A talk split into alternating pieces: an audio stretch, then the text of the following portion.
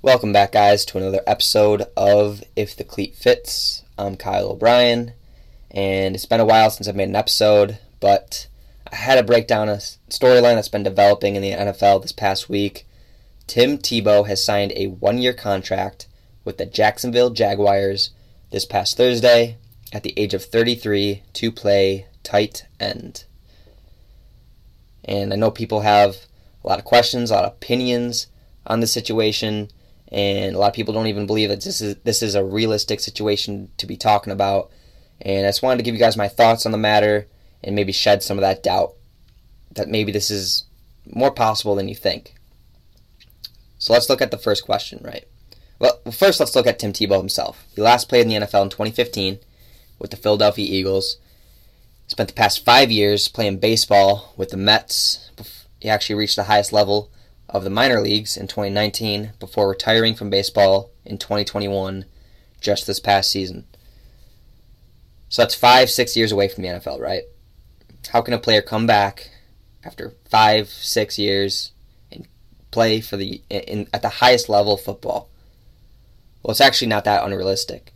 There's plenty of players in the, in the N F L and sports in general who have came back and played at a high level of their sport. Let's stick to football, though. Deion, Neon Deion Sanders played for the Cowboys, the Niners, the Falcons, had a Hall of Fame career, won plenty of Super Bowls. He retired in the year two thousand, came back four years later to play for the Baltimore Ravens at the age in, in his mid-thirties. Let's look at boxing. George Foreman retired in nineteen seventy-seven, returned ten years later, and won a world championship at the age of forty-five. How about the N B A? Magic Johnson, Hall of Fame point guard for the Lakers. He retired in nineteen ninety-one after contracting H I V and came back to play in the nineteen ninety-five ninety-six season. How about U F C, M M A? Chuck Liddell, the Iceman, retired in two thousand ten, returned eight years later in twenty eighteen to fight Tito Ortiz in the trilogy fight at the age of forty-eight. So these guys are coming back in, his, in their thirties, in their forties, and some winning winning the uh, world championship, some, you know, uh, Hall of Famers. We have the best of the best. And there's plenty more examples of this. These are just the top names that I could find. If you look it up, there's plenty of players that have came back five, ten years later and played at their sport at a high level, at a low level. N- nonetheless, they got the opportunity, right? But I understand these guys are Hall of Famers, and Tim Tebow didn't exactly have a Hall of Fame career in the N F L, especially because, you know, he was a quarterback. People are saying, oh, he's a quarterback, how can he switch positions, play tight end? It's completely unrealistic. Well, not really. There's actually a lot of examples of players, quarterbacks specifically, switching positions and having, again, varying degrees of success um, at those positions. So let's take a look at them. Greg Ward was a quarterback in Houston for college, and he went undrafted, uh, got signed by Philadelphia Eagles, switched to wide receiver, and for any of the fantasy players out there, you know, you if you picked him up, he had some big games. Braxton Miller played quarterback under Urban Meyer, of all people, at Ohio State. Uh, switched to wide receiver, got drafted by the Houston Texans, and again, just like Greg Ward, had some big games. Both kind of fizzled out, though. Greg Ward's still playing in the N F L, Braxton Miller isn't. How about Julian Edelman? Played quarterback in college. Patriots picked him up. Now look at him. Potential future Hall of Fame uh, wide receiver. Won Super Bowls. He was a quarterback. How about Josh McCown? Yes, Josh McCown. Not exactly the most athletic quarterback to come in the N F L. Had a long career, though. Was kind of a journeyman, long-time backup. Played for a bunch of teams. One game in particular, though, for the Carolina Panthers, he played at wide receiver. That's Josh McCown we're talking about. Had some catches in that game, too. How about Joe Webb? Started a playoff game for the Minnesota Vikings. Switched to wide receiver. Carolina signed him, and he was a contributor on special teams. Ryan Tannehill played tight end at Texas A and M his sophomore season, had eight hundred forty-four yards, two hundred ten yards, and twelve catches in one game his sophomore season at tight end. Switched back to quarterback, got drafted by the Dolphins in the first round, and now he's with the Tennessee Titans, going to A F C championships, going to back-to-back years in the playoffs at quarterback. Terrell Pryor. Yes, I know you guys know who Terrell Pryor is. He's my number one example here. He was a quarterback for Ohio State, had some off-field issues, ended up getting drafted in the supplemental draft by the Oakland Raiders. Switched to wide receiver after, you know, not having that much success. He had some highlights at quarterback. He had like a ninety-nine-yard run against Pittsburgh.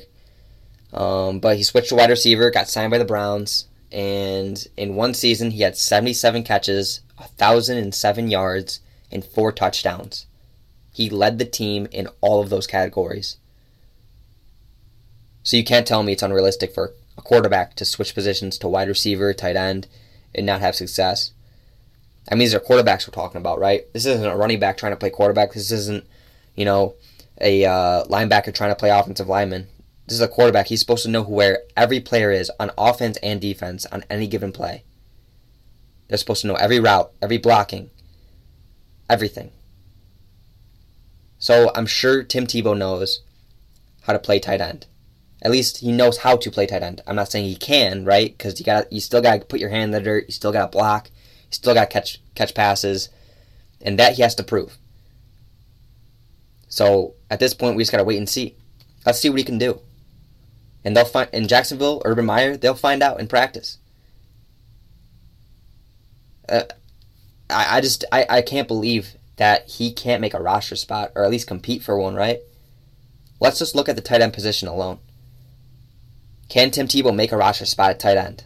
Well, let me ask you something. Close your eyes, think about it. Who were the Jacksonville Jaguars tight ends last season? Can you name one? They were Chris Mannertz, James O'Shaughnessy, and Luke Farrell. Not exactly name brand guys. Not exactly household guys. How about New England? They spent a bunch of money in free agency, signed Hunter Henry, Jonnu Smith, two of the top guys at their position, respectfully. Who were their tight ends last year? Devin Asias, Dalton Keene, Rashad Berry, and Matt LaCossa. Who? Let's, let's just look at this upcoming season. Let's look at some starting tight ends in the preseason.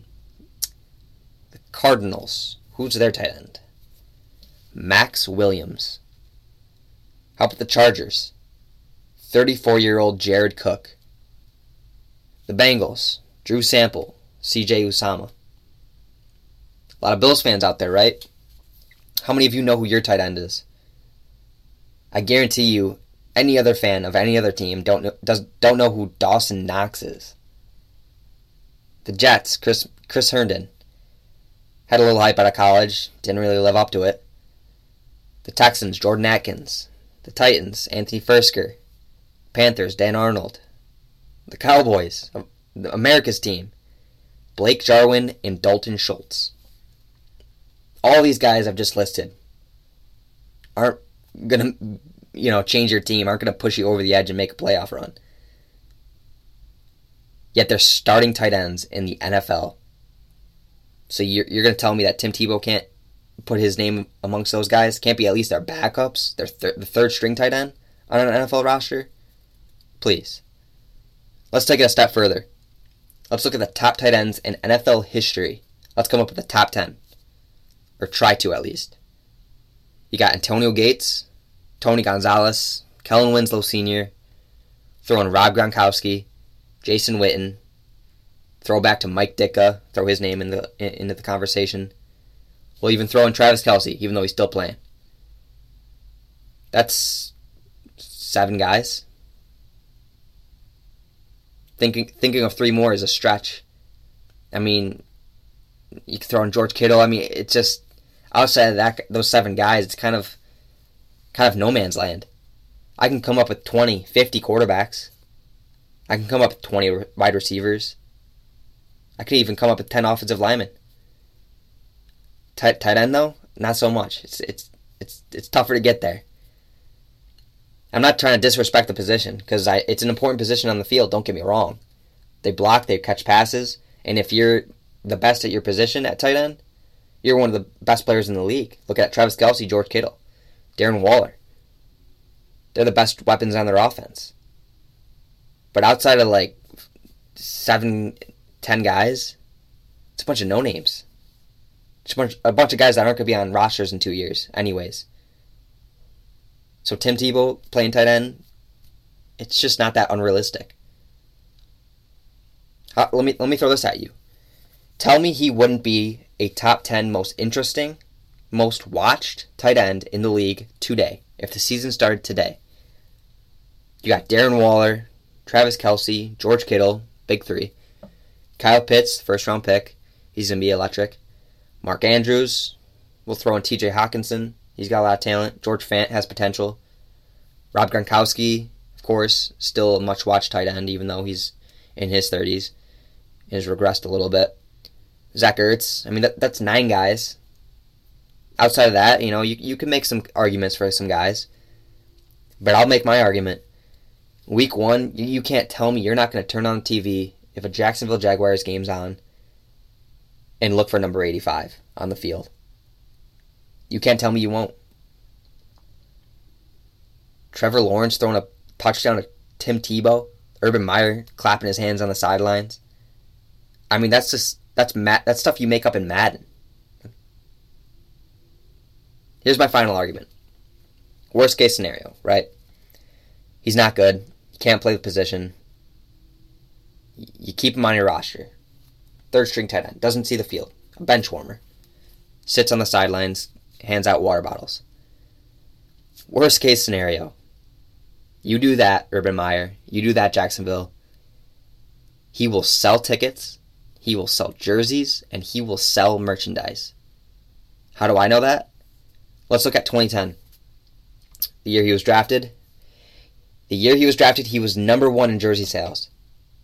He was a backup. He didn't play. That same year, the year he won the Heisman, won the national championship with Florida, the Gator, the Gators were number one in jersey sales for the N C double A. So Tebow was number one in N C double A jersey sales and in N F L sales. He didn't even play. The next year, the year he, you know, flashed onto the scene, had a big winning uh, stretch, made the playoffs, won a playoff game against Pittsburgh. That year, he was second in jersey sales, behind only Aaron Rodgers, the best quarterback past ten years. He was ahead of Drew Brees, future Hall of Famer. He was fourth. And Tom Brady, the GOAT, he was fifth. Tebow was second. The year after that, moved on to the Jets. Again, didn't see the field. Mark Sanchez was a starter. He came on every couple games for a trick play here and there. twenty twelve, he was third in jersey sales, behind only R G three, another big-name quarterback coming out of college, and Peyton Manning, who was the big free agency signing, one of the biggest free agency signings of all time. That year, he was ahead of Andrew Luck, the number one overall pick, considered the most talented quarterback to come out of college at the time. He was fourth. And Eli Manning, coming off a Super Bowl victory, a Super Bowl M V P, Eli Manning was fifth. Tebow was third. Let's look at another quarterback, twenty fourteen. Had a lot of hype coming out of college, got drafted by the Cleveland Browns by the name of Johnny Manziel. Johnny Football. Any other fan of the sport, any other person on the planet other than Cleveland Browns fans, knew that he was not a franchise quarterback, that he wasn't going to be successful in the N F L. His height, his athleticism, his play at quarterback um, in general, it was clear that he more than likely wasn't going to be a successful quarterback. He was out of the league in a couple years and didn't matter. twenty fourteen, he was fifth in jersey sales, just from the height, just from the name alone. Guys, already He's been on a team for less than a week, and he is the top five merchandise sales on the N F L shop dot com are all Tim Tebow. All top five. That's insane. He's the most hyped player in N F L history, and I'm here for it. So that's all I got to say, guys. Hope you enjoyed the episode, and uh, I'll see you next time. Once again, this has been If the Cleat Fits. Have a good one.